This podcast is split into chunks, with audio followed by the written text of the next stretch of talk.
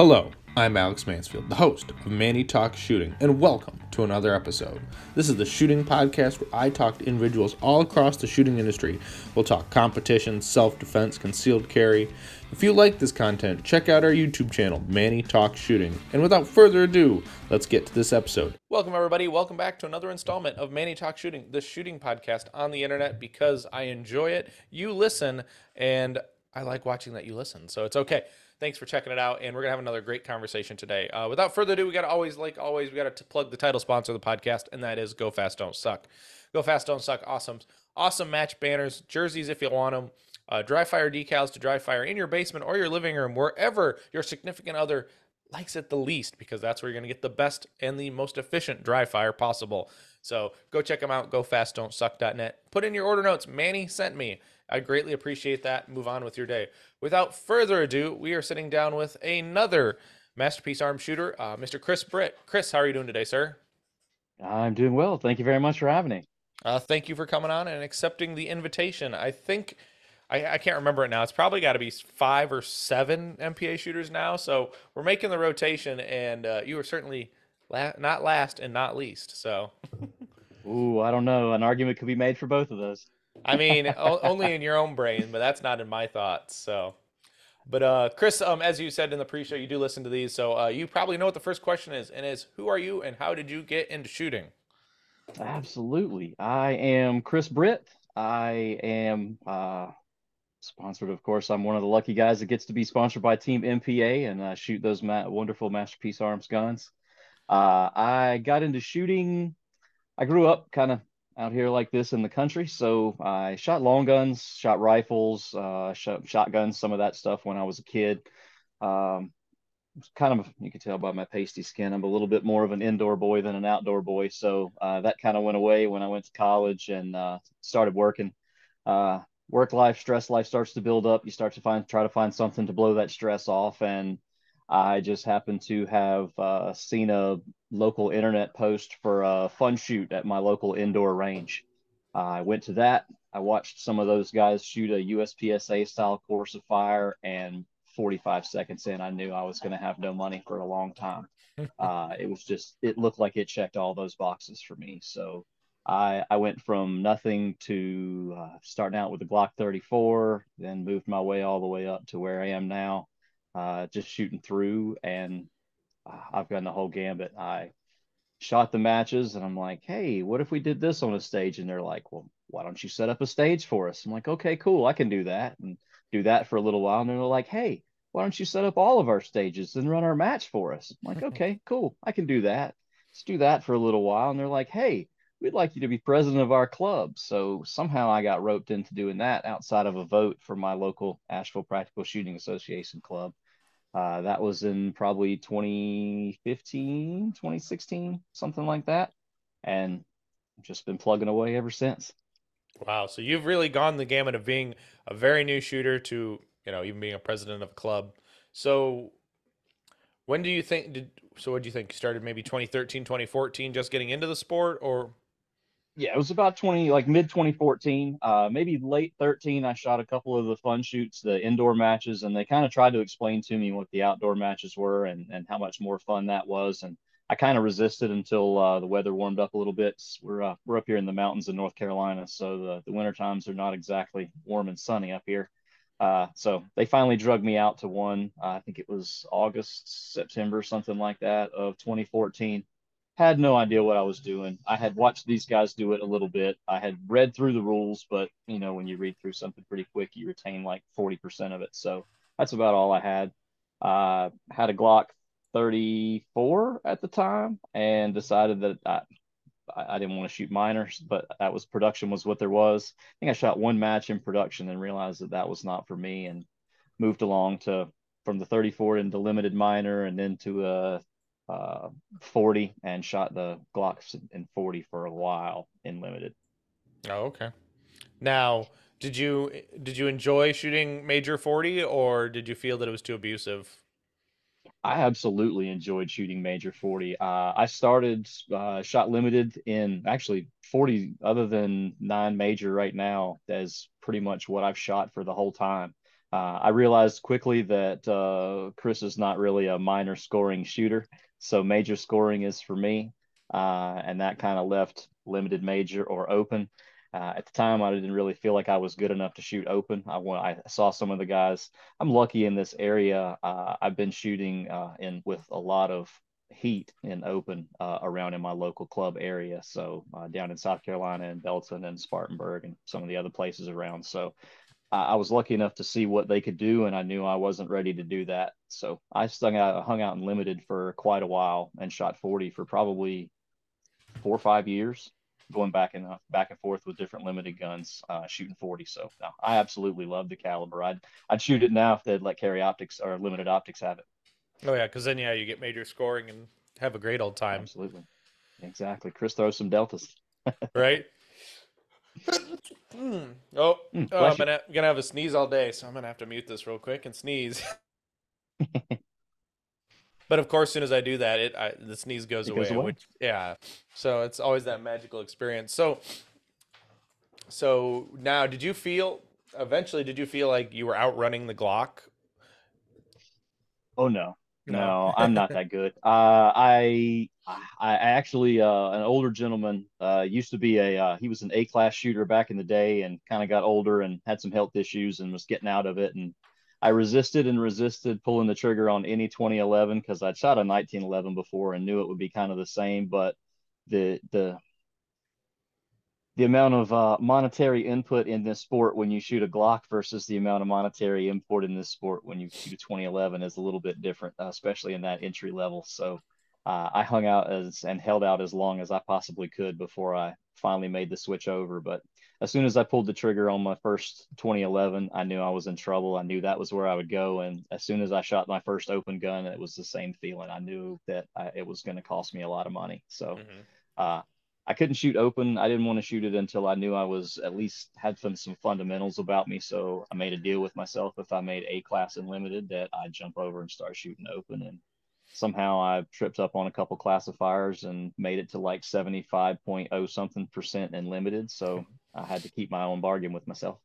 Fair enough. Now, um, did you own a an open gun prior to MPA, or was that the first, your first experience into open?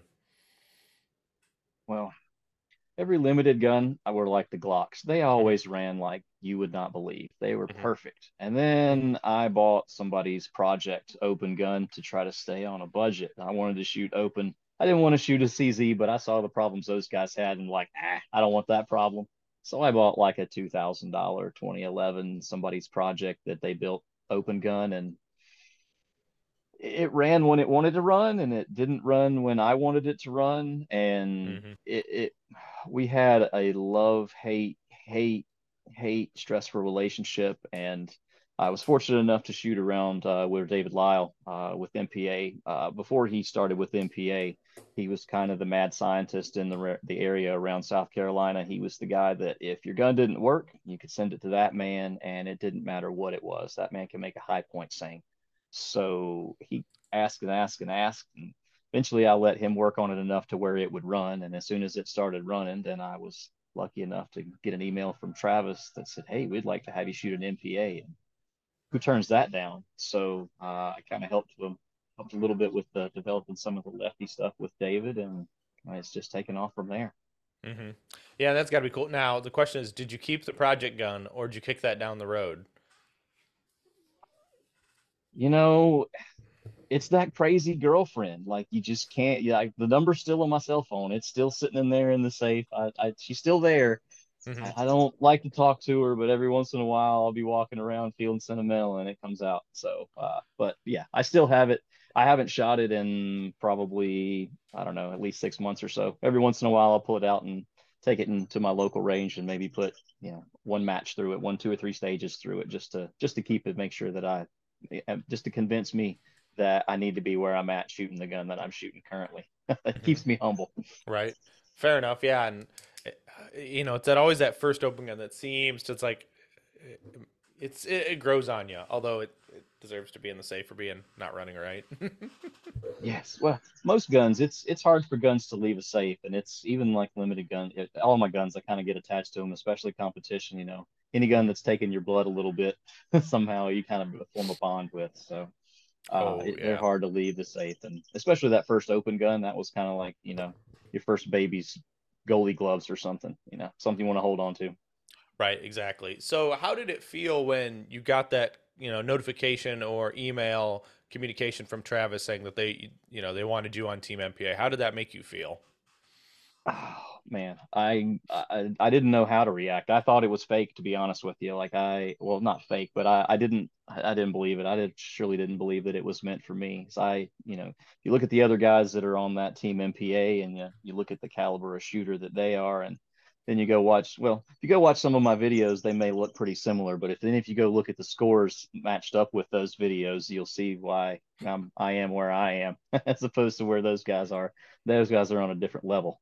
Uh, Mhm. So uh, I was in shock, and I just uh, it took me a little while just to realize what was actually happening. Is this was this happened right as they were first opening, uh, first developing the open guns uh, before David, before they even had released the open guns. So I waited for probably two or three months. Like I didn't tell anybody. Nobody around me knew that I was going to be shooting for Team MPA. I didn't want to say anything until I didn't believe it until I really had the gun in my hand and was there for it. So uh, I kind of kept it quiet and didn't say anything to anybody until I actually had the gun in my hand. But uh, the experience is just uh, I can't describe it. Uh, for somebody like me to be able to to shoot with these guys and to to talk with these guys and hang with these guys at nationals, get points from these shooters that are just in a class that are nowhere near me. It's it, it steepens or it makes my curve much easier to climb.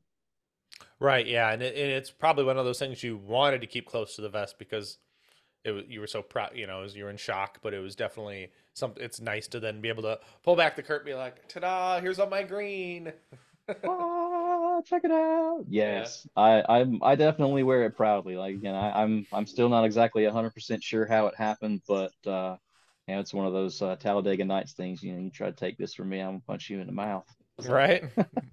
but as as they say in Talladega Nights, if you're not first, you're last. And that's if you you know, like I said, if you go back and look at those scores, that's kind of kind of how it stacks up. Well, and, and and truly in open, that's what it seems like. If you're not first, you're last, and because everyone's got to be fast, everyone's got to still be accurate, and it is a true foot race in open division. Yes, especially now, man. It it seems like in the last couple years with with the MPAs and with the, the the new version of the Atlas guns and some of the Carns and the Venoms, like the open guns that are out there right now, nine major used to be a little bit beastly to try to tame. Like people were kind of afraid of nine major when I first started out. It seemed like everybody shot super. Now it Mhm. seems like there's a lot of nine major guns out there that are shooting pretty flat. So it's uh it's it's pretty amazing to be able to to watch some of these guys go out there and run and shoot. The timing of it, the dance. Right. Yeah. And and it, and it somewhat seems like it's maybe it's not even if it's flat. It's just kind of how the dot returns. Like I know personally on it my gun, my gun is not necessarily quote unquote someone would call it flat, but the dot goes you know it just comes right back. So it's super repeatable. You know I don't quote it and promise it like that at, like Atlas's branding for it because I think it's a little silly. But I mean because that's what a gun's supposed to do. It's supposed to return to zero. But uh, no, yeah, it just seems like when the dot comes back, you just can pull the trigger again. Yes. Anybody that shot a gun that's not balanced well though, that wasn't built by a, a quality person, you know, when you start watching that dot going this way one time and that way one time and then somehow going this way one time, like it it definitely makes you think more. And if you're thinking shooting open, then you've already lost. hmm Yeah, you definitely, and you got to have really solid fundamentals. I mean, although the grips are super heavy, um, you still need to be able to grip the gun properly. Oh yeah, it matters. You got to be able to hold on, and if the push out's not right, then that little red thing's not going to be there, and then you've lost. You know what what you're trying to the two tenths of a second you're trying to make up and cut off on that draw. You lose a second and a half because you're taking that extra two tenths. Oh yeah, absolutely. It, and that and that's where it really comes down to is kind of like that uh, consistency too, where it sucks. But you got to be super consistent because your competition will be, and and they, they will capitalize on your mistakes. Oh, everywhere, and from from GM right on down through the B class where I you know it's where I'm sitting. And man, the B class heat for me is just as heavy as that GM heat is for those GMs. Like if you look back at a lot of the majors, the, the points in those that it's not very far apart. It's it's a pretty narrow field down here, way down here in the the bleachers and the nosebleeds where we play too. hmm Oh yeah, absolutely, and and and that's kind of one of the nice things is you know don't feel bad. I am still B class open as well, and it definitely is like you, you know like on like if you go to a local match sometimes like oh you know i'm consistently beating this person and then somebody comes out of freaking nowhere for a major match because you just stumble and then it's like eh, it's all over. But one stage. Yeah it, it, all one stage could do it especially when it's like a 130 point stage and you frick up and you're off the pace by two seconds maybe and then then it's all over from there. Or you just lose that red thing but you're like those targets are close enough. There's no way i'm going to miss those until they start scoring Yes, and then you're like, where where are I'm my like, wow, what what did I see? I have where was I? Were my eyes closed? Like I don't know what I saw. you have to go back and watch the video to see what I was trying to do. Yeah, exactly. So um, a little bit is you know we, we talked about your MP you know just getting an MPA. Um, was there a like when you had to switch from the old gun to the MPA? Was there how much of a learning curve did you have? Um, there was a little bit of a learning curve. Uh, the old project gun was a little bit. Uh, it was more of a, a shorty, uh, kind of between a shorty and a midi, and the the MPA guns are a, a full length. So the extra weight uh, was a little different for me. Just swinging like I, I found that I would kind of overswing targets a little bit coming in, um, but then I also found that I could split those targets that I overswung three times as fast because the dot's returning back and going back to where I wanted it to go. So I, I had a little bit of a curve just learning to wheel it around. And, you know, like you said, we're running around with the open gun. So it's a lot different when you're running with uh, three or four extra ounces of weight out there on the end of the gun than it is if you're just kind of stepping and, you know, moving from one spot to the X like a classifier. So it's, hmm um, it's a, you know, maybe a couple of matches to get used to, but certainly no, nothing that was crazy. Gotcha. Yeah, and and it especially helps when you've got accompanying gear that actually works for you. Like it's funny enough is like most of our gear that we use on our belts is the same. Funny enough, like um, you guys are all running dominate. Well, most of you are running dominate defense belts. Um, like as I say, the best belt, you know, made in America, made in Idaho, best belts in the industry, in my opinion. hands down. Like I, I was a double alpha guy for a long time, and finally got the opportunity and switched over to to use the the, the dominate belt. And I never realized I didn't realize how difficult it was to get your other belt tight until I could really ratchet this belt down and get it tight, and how how much more secure it feels sitting on you than in the the hmm double alpha belt did for me. Yeah. Well, then you know you're you're running a div tech from Nathan, so uh, you know he he he- he's got to love that you're running one, and it's a uh, super uh, super colorful.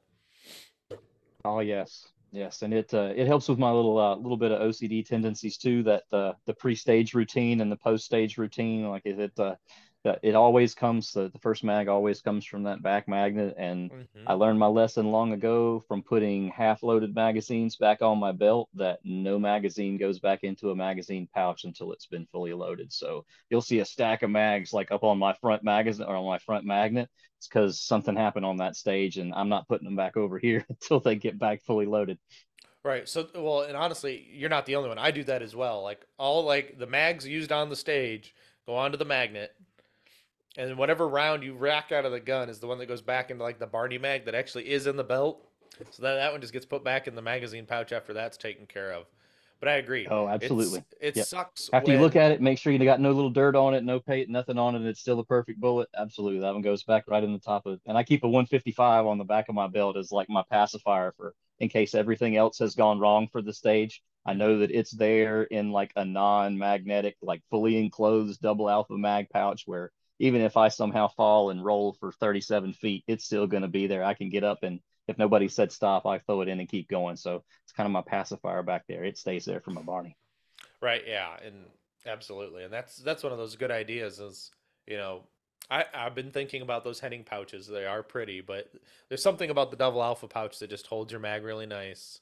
Um, but Well, I tried to go full out. I, I did the Hennings. I went to the was it the T nine nine hundreds? hmm That's the or is it? Yeah, that's what the mag. I get the holster and the mag pouches confused. So I went full out, got a full set of three of them, and I learned lessons the hard way in everything that I do for the most part. So I took off on a stage and went running really hard. And when I did, I hit one mag on the way down with my elbow, and I hit the other one on my way back up with my wrist and instantly had what started out with three mags on my belt ended up with one mag kind of like loosely hanging from my belt. So I, I may I learned that I needed one back there that's just no matter what happens, I've got. I love the henning pouches. Like for my first mag, the reload, and for my second reload, it, it's awesome to be able to, even though those double alphas don't have to move very far to come out, just mm-hmm. be able to slap it almost straight up. It's it, it, it definitely has made my reloads better by being able to have at least that one henning mag pouch right there in the front for the one reload. Because mm-hmm. let's oh, face it, if we're doing more than one reload as an open shooter, something's gone wrong. That or we're in Canada. uh, yeah, or New York or you know South Canada, one of those states like that. yeah. Well, and I feel bad. I've got plenty of friends who uh, are open shooters in New um, in Canada, and it's just like it's so sad to see them have to go back and rivet their magazines to ten rounds, and it's just like this is no fun. I would not want to shoot open division with ten round mags. no, that wouldn't be fun. Like it'd be I mean, it would still be fun, but it would be a lot less fun because it's still you'd just be mm. like the like production or single stack. If your feet are moving, you're reloading. Mm-hmm. Yeah, and it could be done, but it's not enjoyable in my opinion. But uh, but um, I guess I have a question. I don't deal with many people who are left-handed, right? Especially who shoot twenty eleven. Most people don't.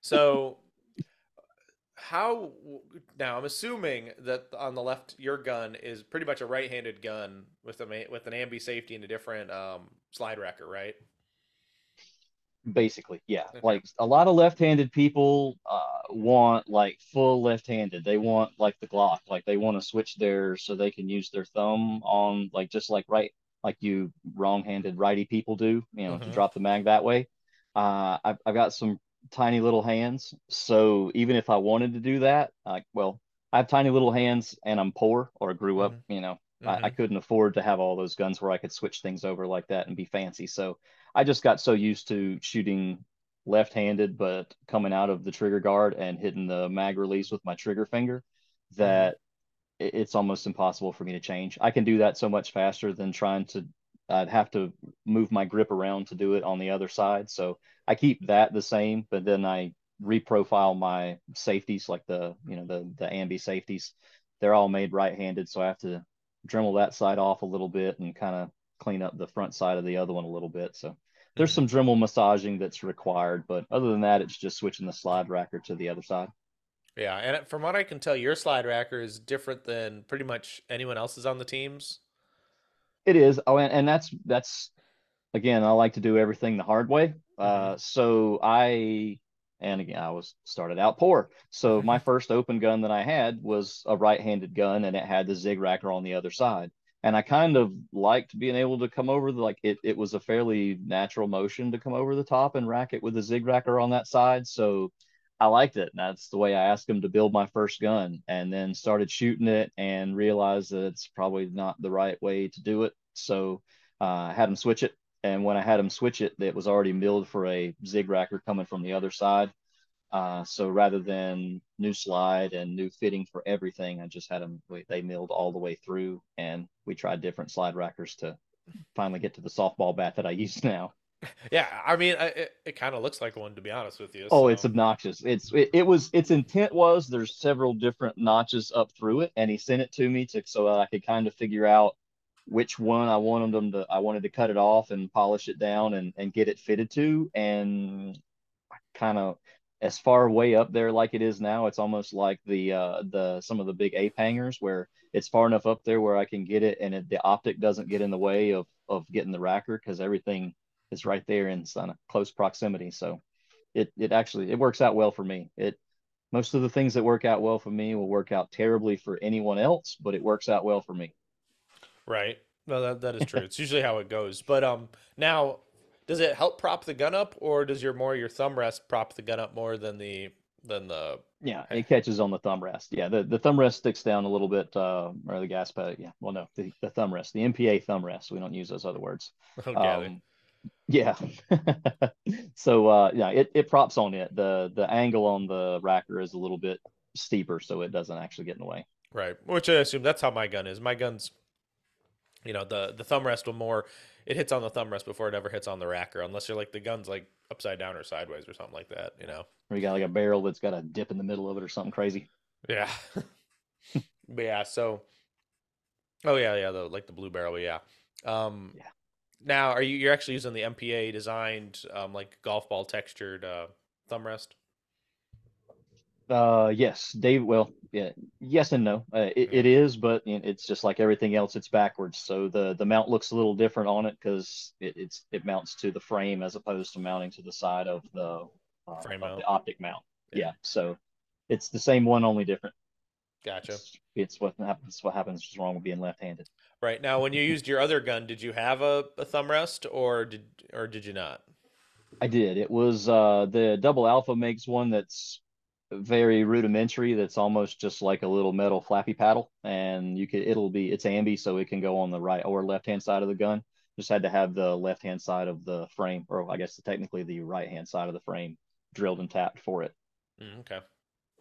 So it's not like you had to learn how to use a thumb rest with the new gun when comparatively. Just No, actually, uh, to make it easy, uh, I took so David had me take some measurements, almost like fitting for golf clubs. Like he had me take some measurements of like from certain points on, uh, you know, measurable points on the gun to measurable points on the thumb rest, uh, the thumb rest, so we could get it pretty close to where it is, where it was on that gun. So it took a while for me to get it comfortable at what angle and where, you know, what which notch I wanted it in. So he basically kind of mirrored that when he built the mount for the for the uh, thumb rest. Oh, very cool, very cool. So Chris, um, I guess I got a question. Is so, what currently drives your your shooting? Like, what what kind what drives your goals? Ah, well, those are kind of two different things. What drives my shooting is, for me, the first and foremost this is just to blow off stress. Like I do this to have fun. If at some any point in time I'm not having fun with it, I kind of walk away and remind myself that I'm doing this to have fun. So uh, that's the biggest thing for me. The the other thing that kind of drives my shooting is uh, and, you know, every court needs a jester, and I kind of I'm kind of the jester for the team, but uh, they drive me to try to, you know, I I want to be a better shooter so that I can make the gun look good and so that I can make the team look good because there's a lot of guys that are like up here and I'm like right here, but could be a little closer to there. So that's really what's driving me. Like before I got on with MPA, it was solely for fun for me. I ran around like a chicken with my head cut off uh, practice was like an Allen Iverson kind of thing for me. Like I know there was zero dry fire, there was zero anything for when I moved from iron sights to a dot. I probably maybe dry fired for 30 minutes or so to be able that to just to be comfortable that my same push out from the limited gun would work for it. Uh, but once once I sign on the dotted line and you know once it's a little bit more than just me that's running around, so uh, a little bit more drive to be a little bit better shooter and you know make everybody look good, not just myself.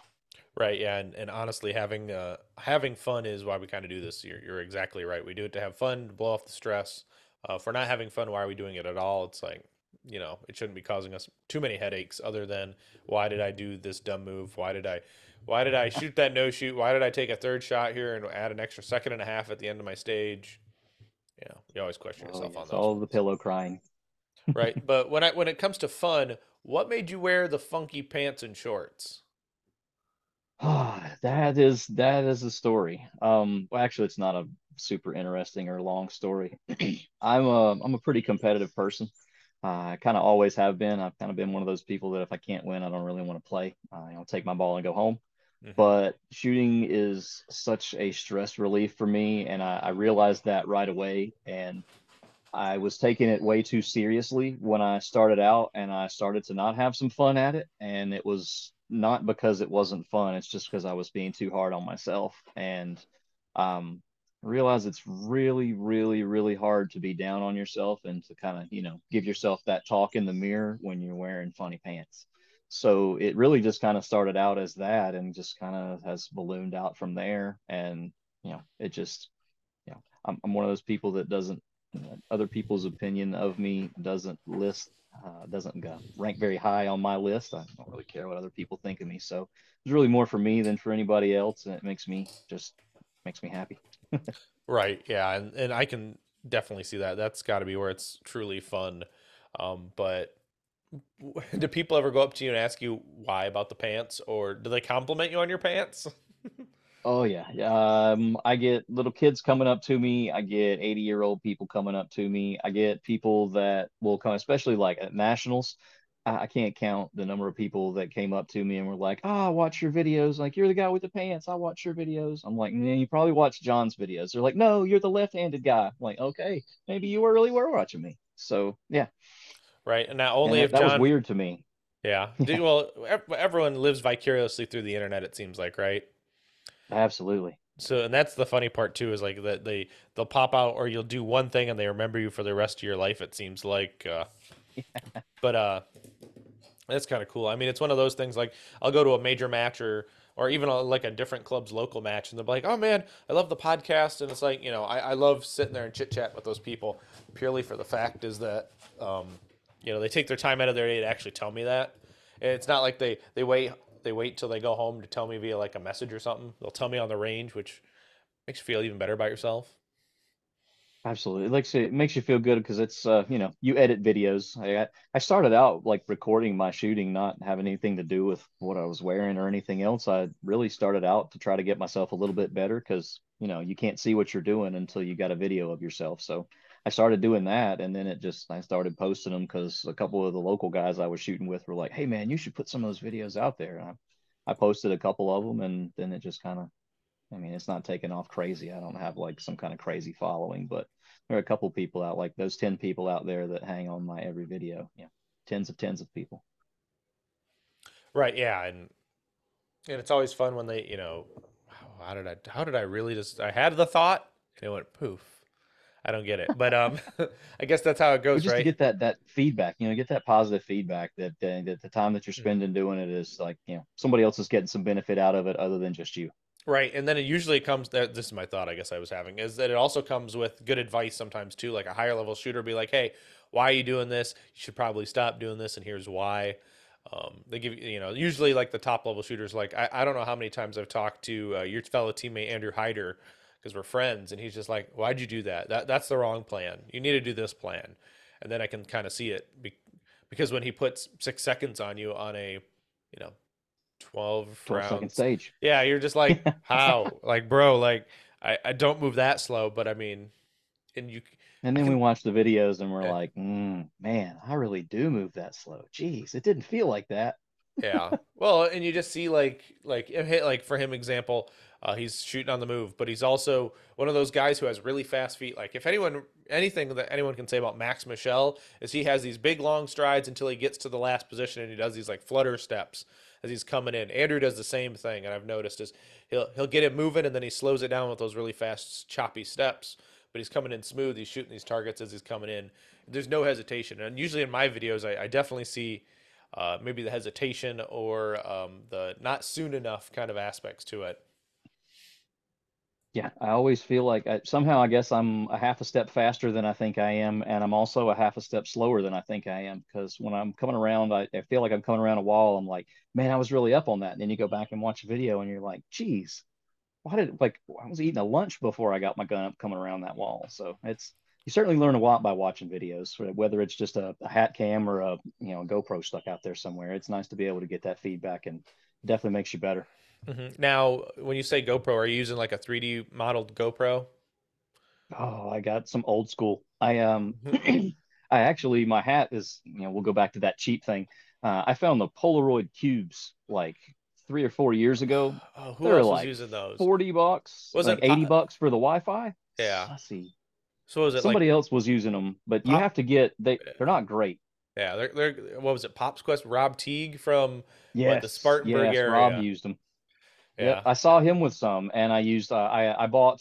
It took about three to get one that finally worked, but it, they work great, and they just discontinued them. They don't make them anymore. And I had an old GoPro Hero three from like I don't know 2012 or something like that that was laying around, and man, she's still running like a champ. It's been out on every range and been knocked over by shrapnel, mm-hmm. and, I don't know how many little cheap cheap tripods, but uh, the video those things make uh, just for some cheap little cameras is amazing. I, I've got budgeted away to to upgrade to an Insta when they when they die, but I even have another cube as a backup that uh, my wife bought me as a present. I think last year, just to just in case something happens to this one, I wouldn't cry myself to sleep. Where did she find it? Uh, it was one of those, not eBay, but one of those other like Mercari or uh, Poshmark or one of those, one of those, you know, person to person site sales. Right.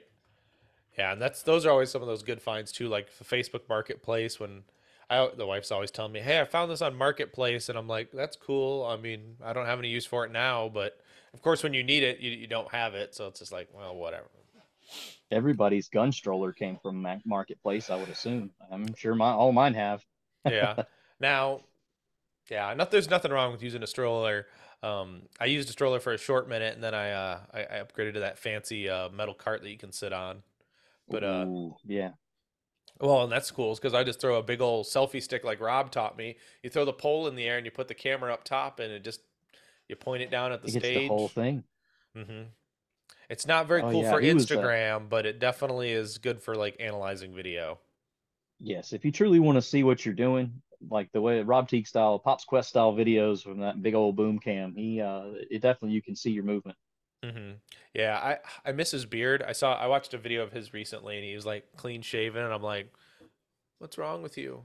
Someone did someone beat you, or did you really have to get a corporate job? yeah, he's he sold out, man. He sold his business and had to go work for the man again, so had to start shaving it. I don't blame him though. When you become like like him, he's like debt free. So I'm like, I can't blame the man for doing that. Like, Absolutely not. To work just to work for somebody else with no little responsibility or as little as you need, not having to worry about signing the paychecks and everything. Oh yeah, I'm sure it was easy, like yeah, it's like drop. it's like where do I sign? Yeah, exactly. But yeah, um, what we talking about? Oh yeah, great things about video. Um, and I love taking video. And then like I don't know if it took it, it took me a minute to figure it out in my make ready routine. So I don't know about you, just to figure out when you turn the camera on, when do you do all this, and Ah, yeah, I'm one of those people that's borderline blessed with some ADHD and some OCD. So for me to have been able to uh, develop a routine in those things is very comforting. So uh, I definitely have the same, like I, I've got the same routine. I have a, it's not quite a GM make ready routine, but it's pretty close to it, especially when you had to throw the dot in there with it and getting the camera turned on. So it's a process, but I think I've got it down to like 35, 40 seconds now. yeah. Now you run an RTS too, correct? I do. Yeah. Um, curious which MOA is your dot? Huge. Oh, so the, you got the 10. 10? I run a Okay. 10. Yeah, I do. And Yeah. People complain that it's huge and especially, you know, there's I haven't shot them, but there've been several majors here lately that have had some really deep targets like 30, 35, 40 yard steel and paper targets. Um, we'll say that there, you know, it covers the whole target and that's true, it does, but most of the, the matches we shoot, there's enough light out that I can kind of dim it down a little bit to where it's almost like a translucent dot. And, you know, it takes a little bit more time to pick it up for the other targets on the stage because it's dimmed down so much, but you can see the target kind of through the dot and be able to call shots a little better, at least for somebody like me. Uh, That's how I use my big old dot on those long target stages. Yeah, and I agree. Like I use an 8 MOA, but I'm able to turn it down. But honestly, the bigger the dot is, the better for my astigmatism it is. Like my astigmatism on a one less MOA dot. Yeah, I don't like the halo, the starburst, the comet. So like when I was trying to use a one or a two MOA dot, it didn't work. Once I got to like that five range, and then I went to an eight, I was like, this is money. And yeah, we up here and uh, at the my home club, we definitely shoot 25 yard, 30 yard mini poppers all the time, and I see no problem in it at all. It doesn't cover up too much of the popper. It's just right. Yeah, I'm evil. I'm one of those match directors. Uh, as soon as they changed that rule for the mini targets, I may or may not have hard covered some mini targets or uh, no shooted some mini targets at my matches in the past. I will never confirm or deny it. But once they changed the rule to that, I'm a I'm a huge fan of those mini targets, man. You could tuxedo one of those things and put it at like 12 yards, and you really start watching some people splits dropping. Well, yeah. I mean, honestly, the, that that can definitely be a challenge in itself because it is so small. Like, because you're because this is the half size target, right? Not a third. Yeah, Okay. yeah. Half is not as terrible as a third size target. Just think about people trying to shoot your dry fire targets on a stage. It's like I can't score it. So it's already blown up. Yeah, that, that's the only drawback that I found to using those half-size targets in a match is you go through about twice as many because you have to change them out twice as fast because the the zones, the lines don't seem to be quite as the perfs aren't quite as distinguishable uh, to start with. And then when you start getting some pasters on them, you know, three or four squads rolling through, they get pretty bad. Yeah. But the fun that they are to shoot, it's well worth it to throw a couple more out there. I make doubles when I make hardcover. Yeah, well, you, you kind of have to. I mean, they're just gonna get destroyed. And as a match director, you know, you don't want a stage thrown out because they can't accurately score a target or a bunch of other crap. So, Or they've shot through that target and it's destroyed, and you don't have one like it to replace it with. Like that's Yeah. you know something like that. And try to all those situations come up in the past and try to avoid them by learning from them in the past. yeah. Now, speaking of being a match director, um, you kind of got suckered into it. It seems like in the beginning, right? So, from designing a stage to building stages to then running a club, uh, why do you still do it? Ah, I enjoy it, and and when I say running a club, we're we're a very small club up here in the mountains of North Carolina. You know, it's a small club. Um, my local match, we sometimes we have 10 people, we may have 20, 30 people. It's not it's not, you know, RBGC or something like that. I'm I'm not running a 100 person per weekend match or anything like that. So, uh, most of the guys in our club uh, shoot for the fun of shooting. You know, got some old guys that just like to get out and shoot, and uh, got some gamers that like to play around a little bit too. So I have just enough mix so I can keep it interesting. And I enjoy watching other people have fun shooting. Uh, I enjoy watching people shoot a stage and not run by a target, but have to really break down a stage to figure out how to shoot a stage. Like it, you go through, or I assume everybody goes through as a match director. I went through several different stages of designing stages. When I Mhm. first started designing stages, it was 32 round close target plow targets because I wasn't a good shooter, and that was fun to me. Mhm. So that's kind of how I started out designing stages, and you get a little bit better, and you get kind of tired of shooting those kind of stages, and then you become, or I became that like devious, you know, tuxedo targets at 35 yards and mini poppers at the top of the hill where you know we don't we can't even judge that distance on a rangefinder uh, Mhm. you know, hiding targets in places, doing things like that to really to kind of, you know, to get to shooters and realize that was not fun. So now I figured out it's kind of fun to, I figure out what I'm trying to make the shooter do on the stage uh, and then design my stage around that, whether it's shooting targets on the move or whether I want to make you go to every corner or whether I want to force you to shoot this steel from over here or, you know, those kind of things. Mhm. Uh, and it's, it's fun to play with stages just in the targets too. Like it's a, it's a very different thing if you've got eight yards worth of open space to cover and four yard targets, but those four yard targets are all headshots instead of wide open targets. Like it makes that makes that a little bit more of a premium to get the target. So I like to mix that up a little bit too. Right, yeah, and it, and it's really nice to have that that progression. It seems like of being a match director, stage designer, of you know trying to do simple stuff to then pushing it out farther and farther. Um, and it's nice that you've actually you now you're figuring out, hey, what skill do I want to test? Do I want to shooting on the move or or such and such? Um, now, do, you, do when you started designing stages, did you start by taking stages from other matches and then tweaking them for your range, or did you just come up with your own fresh ideas all the time? Um, a lot of it was stages that I had shot. Like I, uh, you shoot a lot of local matches. I, I have I shoot probably somewhere between three and six majors a year. Uh, it's going up a little bit as I get a little bit better, but uh, mostly I shoot locals. You know, three or four weekends a month. So uh, in shooting all those, you know, it's a lot of you see a lot of stages, things that I thought was fun or things that you know cool to stage design or something. I would take it and kind of. Uh, you know, I started out just drawing them on, like literally drawing them on paper and sending them with my guys, and then moved on to the like SketchUp. Use SketchUp for a while, and the the adult Legos have been life changing for not as much for me and being able to set them up for for my guys that set up when I'm not able to be there. I guess the I'm not very much of an artist, so uh, they they're a little easier to interpret what I'm trying to get at with the uh, with the, the 3D stage builder kit. Right. Yeah. See, and, and I use SketchUp and the 3D Builder kit. I don't. It sometimes seems it's simpler or easier for me just to go into SketchUp and play like on the bays that I've you know I'm used to, but it Oh, yeah. definitely, it definitely is can be challenging uh, for someone who doesn't know what they're looking at on a on a SketchUp diagram. Like the I, I don't. biggest thing that got me on SketchUp was the ground. I kept putting everything below the ground, and even when I locked the ground, I somehow still got targets and target stands below the ground, and that just it take me 30 minutes to try to figure out how to get it back above ground, and then I've lost what I was trying to do. Yeah. Yeah, yeah, that is definitely um, a struggle at the beginning, it seems like. Because I do remember those days of why is this target in the air? Why can't I get it where I want it? But Just sit on the ground. That's all I want. You don't even, you're not even important. You're just one of those targets way over here. Just go away. yes. Now, I don't know if you use this on your SketchUp, but I was able to get the grids, put the grids on the ground. So every group like square on the ground would be a yard.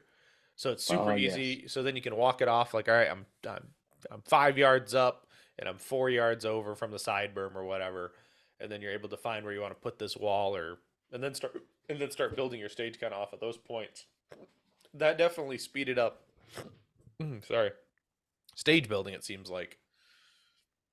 Oh yeah, and you know, you go through the pro. That was another thing, kind of going through the progression of stage design. You know, some of the first stages were like, "This is the coolest stage. It's got 37 walls and 19 barrels and four activator." You know, stupid stuff. And now I'm just, I'm like, this was a fun stage, and we had three walls and a barrel. It was cool. like Yeah. trying to be as minimalist as possible with the uh, props, uh, but still challenge the shooters and still make people move. Like it's to me, it's not uh, uh, it's it's not a great stage if I can stand in one spot and shoot 12 rounds. You know, even if I can shoot that somewhere else, but I choose to shoot it like, eh, it's you know, start shooting that many targets. We should have we need some barrels. Right. Well, yeah, and it's simple enough. Yeah, you block it off from a barrel. But I do like I'll review if I review looking at somebody else's stage, like I can pull it into SketchUp from if they put it out somewhere on a SketchUp file. I'll drag it into my computer and be like, all right, how can I accomplish the same thing with less barrels or less walls? And then you're doing, and you're like, okay, so this saves you on 25% of your props. Like, but in And some, props you have out there, less props you have get shot. and get to have to put away at the end of the match. Yes, that's the worst part in the summer. Mm-hmm. Yeah, that's for sure. That is for sure. But um, now does you say you you know you shoot in your very small club? You know you're the match director of a very small club. Is there ever a chance that you could hold a major match at your club, or is it just absolutely that too small? Um, well, we actually um, there's another range that's nearby us that uh, is uh, they're actually you know like I say when we're up in the sticks we're up in the sticks Mhm. um, but they are there's a, uh, a range nearby that's digging some new bays uh, they actually have like, like five or six of their bays done right now their intent is to have some major matches up here uh, in the Burnsville area well I'm in Brevard North Carolina which is kind of south of Asheville uh, Burnsville where I have my matches is about an hour north of Asheville so nothing's close to me Mhm. everything's pretty far. Uh, so the match that I run is about an hour and 40 minutes. Uh, that range is about an hour and 40 minutes. Everywhere I shoot is an hour and 20, hour 30, two hours away. But Yeah, hopefully they're going to have some majors up there. Yeah. Well, and even that, like you still went to Rowan this year. Did you go to Rowan last Yeah. year as well? Yeah, Yeah. uh, it's about from where I am to Rowan is about three and a half to four hours, depending on the traffic getting through a couple of cities. Mhm. Um, so it's most people don't realize how long of a state North Carolina is. You just don't, you know, because most people aren't here have that much experience with it. But you know, it's a pretty long state, so it could take well, five, six, seven hours to get from one end to the other. Oh yeah, absolutely. I definitely know that because we used to from Michigan. We'd always about once a year we'd drive down to near the to kind of where you are, um, you know, Asheville area because I had family down there, and that's a long drive. Um, that's for sure. That's a long ass Mhm. drive. There's because there's no easy way to get down there either. It's like, and that's probably a little bit of your area too. Is like you doesn't matter. You got to take a major highway and you got to go around a city and then take another major highway and Exactly. And then you got the big the the pigtail roads to finally get to where you're going. hmm and no guardrails, so don't fall off the edge of the cliff. No, no, no, no. Just uh, enjoy the view. The view. Yeah, enjoy the view. Don't look down too far. You might Yeah. find it. You might see a car. It's been there a while. It's okay. yeah. Now, have you ever? Now, I'm curious is have you ever seen anybody get into an accident like that, where uh, something like that, oopsies happen? I have never seen anything that crazy, but there have been. I've seen people. I've watched people hit deer. I was actually on my way to my match one morning to set up the match, and uh, a very rude herd of deer ran into the side of my Jeep on the way to the match. So like busted up my flare and busted the headlight, dented the door and the fender, like everything. Uh, like did 35 4500 dollars worth of damage. And I was on my way to set up for the match, so that was a great day. Right. Yeah. Yeah. That's always those frustrating things. You're just like, great. Luckily, you're able to drive it home. You know, heaven Oh yeah, I was lucky enough to where I was. Yeah, I, I still drive it, so I was still able to get to where I was going. It didn't slow me down too much, and you know, back here in the country, it, that all of the deer, you know, the deer out here like Superman, you can hit them at 70 miles an hour and they just kind of, you'll do $4,000 worth of damage to your car and they bounce off and run away. So they were all gone. So like I got somewhere to be. So roll on to the match. Thank God yeah. the gun ran that day. So I was able to blow some stress off. That was the pre MPA days. So it was iffy back then. Yeah, no, no, no doubt. Now, yeah. speaking about, you know, you know, we talked about majors a little bit, but, um, when you go to a major, um, do you try to squad with friends or do you try to squad with new people you don't even know? Usually I try to squad with a couple of people that I know.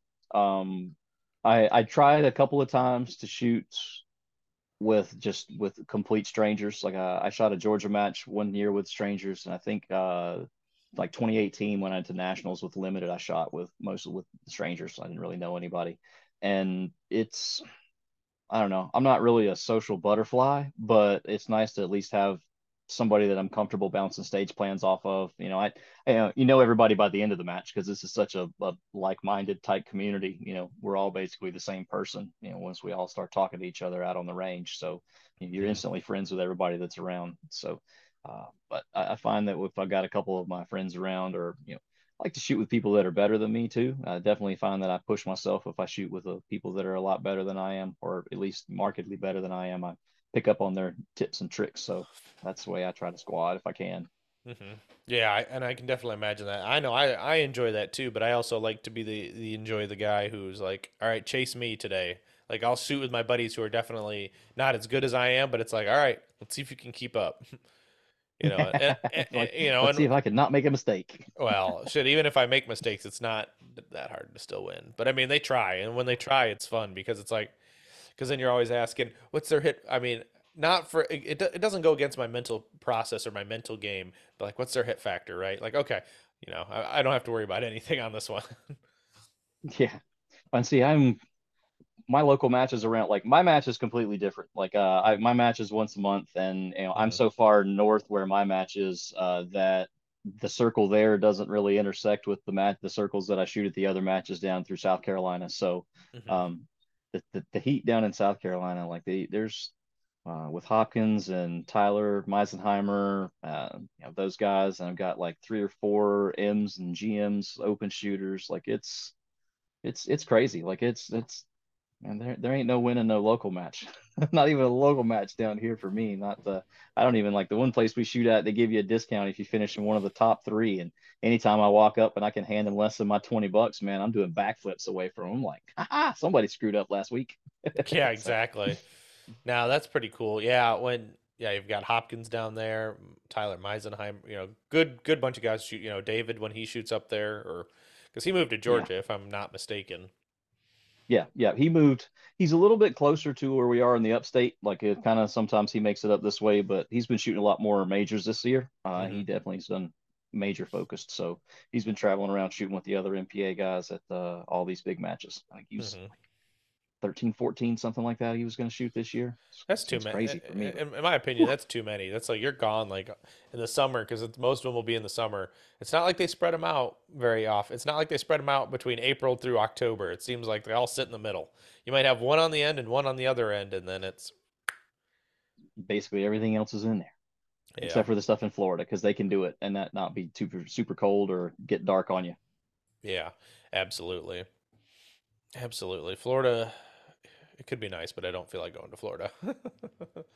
Maybe in the, I just don't feel like using match sign up or whatever that non-practice score way is that they all sign up in Florida. Oh yeah, I haven't even think about that. Yeah, because that could be annoying too.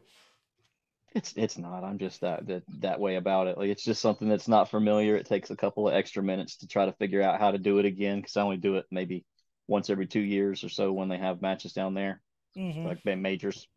Yeah, Absolutely, yeah. That that definitely could be something that I don't know. I, I kind of agree with you. PractiScore works. Just keep it on there. Yeah, I can see all the information I need to see, and if I don't have the information, I can get it somehow. Exactly. pulls right into that competitor app that I don't know how to read and don't have any business looking at anyway. I mean, yeah, that that that is true. I mean, most of us don't have the business to Just read. Makes any... me sad. it could be a little bit, but then you could also be like, oh, if I didn't have this mic on this stage, where would I finish? And then but that's what makes me sad. But in all honesty, I try to go out and compete against myself. Like I'm I'm way harder on myself as a shooter than than anybody else would ever be on me. And I know my limitations. I know that I don't put in the time that those guys put in to be at the level that they're at. So trying to do things at the level they do, it's not realistic. So I just try to go out and do better than I did the time before. You know, I try track myself and look back at the my own results through the app, and I try to to stay to keep my percentage getting better of what those top people are shooting. Like I, whether I finish second or third or ninth or 35th or 137th, if I can increase the percentage that I've shot of like David and Andrew and those guys. You know, if I could shoot somewhere in high B, low A class of those guys, those percentages, like 75, 80, 65, 80% of those guys, then I'm happy. That's and keep moving forward.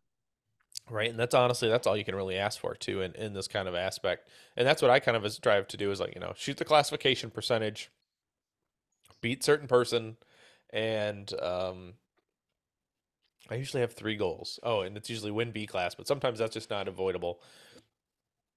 It's it just yeah, can't happen sometimes. Some, uh, we got some closet M's hanging out in uh, area six B class down here, but you know they, they they all get moved along after they shoot some beat some majors. Yeah, and that that's the that's a good thing on that aspect too. But definitely I, I was having this conversation with another shooter the other day. It's about truly about being consistent. Like if you think about it, makeups on steel even if you just think about taking makeups on steel and how many shots and how how much more it adds to your time throughout the whole match. Like if you just cut out makeups on steel and just shoot them once, you save so much time.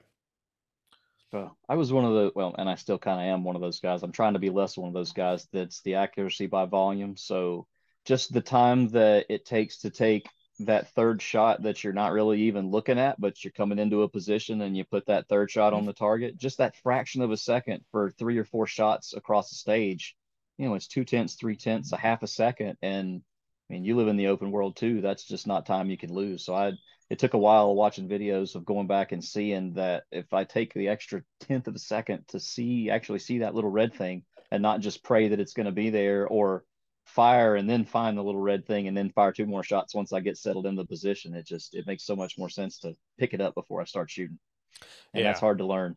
Mm-hmm. Definitely, it's hard to learn. A lot of people don't they uh, can't and they can't get it out of their head either when they when they do when they're doing something like that wrong. They just can't get it out of their head.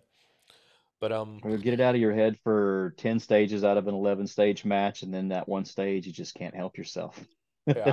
Now, I guess with the, that statement, um, do you find that you are better at the beginning of a major match or the end of a major match? Um,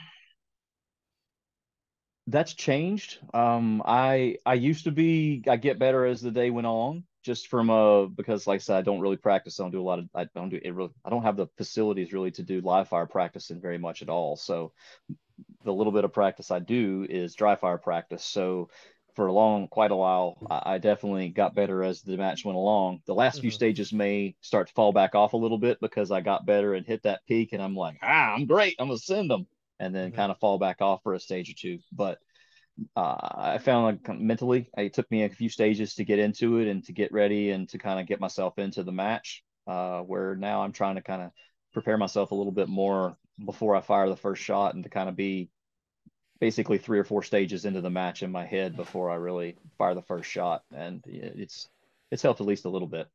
Mm-hmm.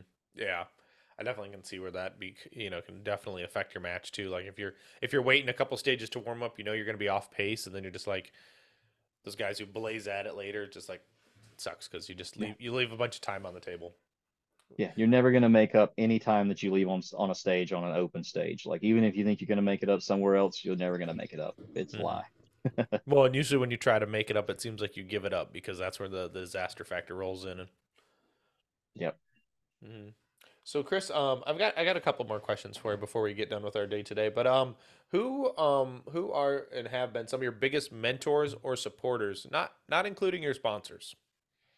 Ah, um, I was very fortunate when I started out uh, here in the area where I shoot um, to have some really good shooters. Uh, some of them older guys that were kind of waning on their way out of the sport um, to kind of give good advice, and some newer guys. Mm-hmm. Um, I'm sure uh, Tom Powers doesn't really shoot a lot here with us anymore. Uh, he's kind of life took over and he's moved on a little bit, but uh, he's shoot open for PT, and he was one of those guys that made me believe that you could do things with a gun that I didn't think that were possible to do with a gun.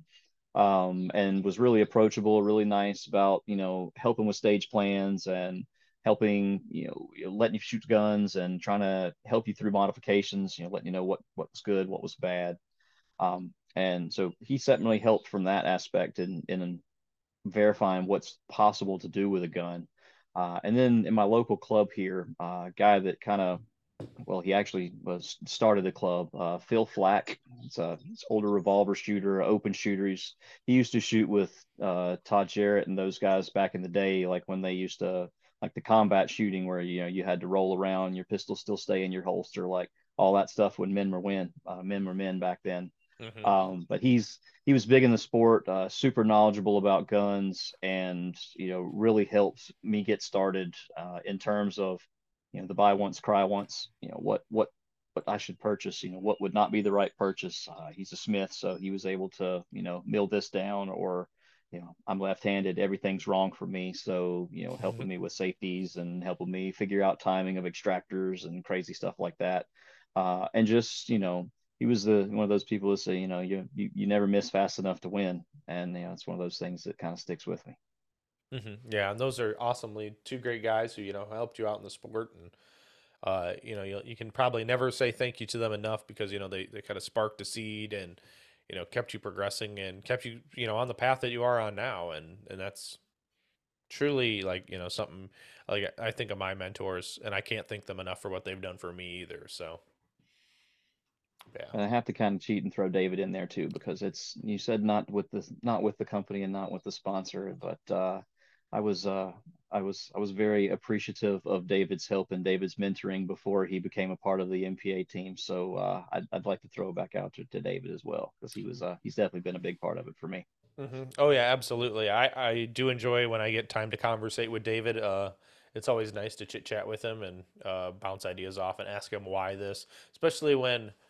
Uh, you know, first kind of the guns came out, and you kind of I kind of looked at him and I was like, so why why a you know, EGW full metal extractor instead of like a, an AFTEC or vice versa. And then he just explained the knowledge dump on you, and then it's like, eh, too much knowledge, bro. Too much. yeah, he starts giving you science, and I'm like, whoa! Like Ricky Bobby is a driver. You you can like flux capacitor, whatever you need to do. You tell me what load I need to use, and let me get a few rounds to zero it, and let me drive. Like I'll mm-hmm. tell you what it's doing that is not right for me, and we'll adjust it from there. That's basically how we've gone about this deal. Mm-hmm. Absolutely. No, but David's a good dude. If uh, if anyone actually hasn't, um, go back into the podcast archive and you'll find the episode with David. Hopefully, we'll do an updated one with him soon because I, I really do want to get him on here after he kind of developed the open gun, you know, and finally got it kind of to where it's sitting at now. So I'll have to get him back on here at some point. But now that we're oh, kind of yeah.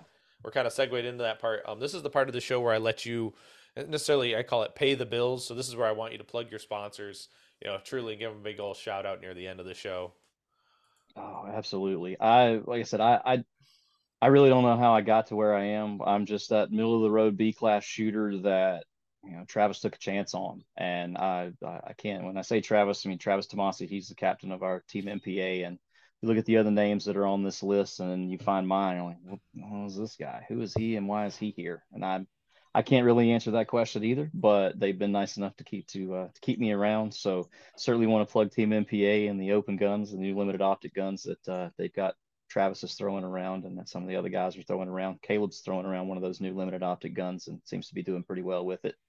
Um, the other sponsors that we've got, I'm not sure if you can see them in there right not, but uh, lovely my uh, my isotune sports are what the ears I'm using right now for our podcast. It's what I've been mm-hmm. using as my my microphone in my ears for the whole time.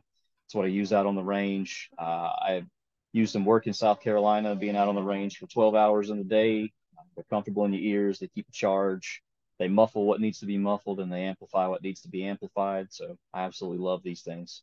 Uh, we talked about the Dominate Defense belt a little earlier. Uh, keeping that thing together, being able to ratchet that Mach 1 belt down is life changing. It's uh, it's like it's, it's kind of odd. It's it's you pick up the outer belt and you feel it and you're like, I'm not really sure, and you pick up the inner belt and you're like, hmm, I'm not really sure, but when you put the two of those things together, it's amazing this the, the actual system that you have. You, you really need both, and that the way that the the inner belt kind of comes together to give you that little bit of elastic to move it together gives you that extra little bit of cinch that you can't really get even with a ratchet strap on a regular belt. Uh, they don't work that well. Mm-hmm.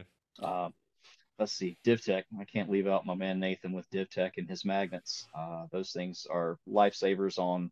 Can't tell you. It seems to be coming back around the flare of those unloaded starts, uh, mags on belt unloaded starts, or mags on barrels unloaded starts, and be able to have a magnet to throw that first mag on. Yeah, yeah. Well, we shoot open, but to actually have to throw a mat one on there to be able to change to. It's nice to be able to have those there and to be able to hold my fan when I'm uh, ROing. I got a little attachment where I can put my fan on my DivTech magnet. It's pretty awesome. That's pretty cool. I, I, didn't think about putting a mag a fan on my magnet. oh, I'm an office mouse. I sit in there all day long on a computer. So I'm in air conditioning and I'm a very pasty fellow, as you can see. Mm-hmm. So uh, outdoors, the, that big orange ball in the sky. Thankfully, he's not out there this, this evening. It's kind of overcast, but he's not my friend. So everything that, that I can do, every advantage that I can take when I'm outside, I need it and I take it. mm-hmm. Yeah, I, I agree too. I definitely, uh, I'm one of those weirdos. I got this tip from a buddy of mine. Is I wear those like moisture wicking, like almost fishing hoodies. Those um, thin lightweight hoodies for UV, and I have the ones with the hoods and I wear those pretty much underneath under my jerseys just to keep me nice. I'm a little bit warmer, but I will say the sun is off me, and it is quite enjoyable. I should have my new Zero Sports long sleeve summertime hoodie uh, with my MPA jersey logo information on it here within just the next couple weeks. Uh, I saw a couple of those that the, some other guys were wearing at South Carolina, and it took me a while to get on board with, like you said, like the the hook stuff, uh, those mm-hmm. moisture wicking long sleeve things. Like uh, it's just felt like to me like long sleeves would be terrible. And I, I tried one of those shirts and it's a little uncomfortable until you start to sweat. But man, once you start sweating, it's amazing the the difference, how much cooler I feel, and you know I save. It'll mm-hmm. save I don't know three point six billion dollars a year in sunblock, basically. Yeah, no doubt. But yeah, definitely. uh, yeah, and, the Ray Zero sport material is pretty fantastic as it is. Like the the regular jersey material is nice, so I can't oh, imagine oh, yeah. what that'll feel like as the you know the long sleeve hood hood model. Yeah, so that'll I'll let you know in, in a couple weeks. yeah, but no, that's cool. I do have, um, I guess. Oh, and this I guess is Chris. If people actually wanted to talk to you to this mid, you know, you know, B class, middle of the road, nobody shooter, uh, where could they, uh, if they want to talk to you, where where's the best way to get a hold of you? Uh, best way is probably uh, once I finally got onto uh, the team MPA. Lauren over there at MPA convinced me to get on the gram. So uh, that's probably the easiest way to get a hold of me is uh, the wrong-handed Delta Slinger on Instagram. Mm-hmm. Well, boom, people. If you want to get a hold of Chris, talk to him about MPA, you know, any of his other sponsors, or just him in general and shooting. If if you want to go shoot his match, go talk to him too. He'll probably be more than willing to talk to you about that as well. And uh, but uh, yeah, so go check him out, guys, at whatever his, the wrong-handed Delta Slinger. I'll mess it up. I just uh, usually type his name in and it pops up, but that's because I follow him. So go do that too. But uh, Chris, brother, thank you for coming on. I've had actually a really good time talking to you and uh, having a good conversation. So I thank you for your time. Awesome. I appreciate it. Thank you very much for, you know, taking some time. You must be pretty hard up for guests. You got all the way down to me. I appreciate no, it. no, don't don't feel like it's that way, but I definitely try to make a round robin. But uh uh, listeners, until next time, get out and do the things. I will see you on the next one.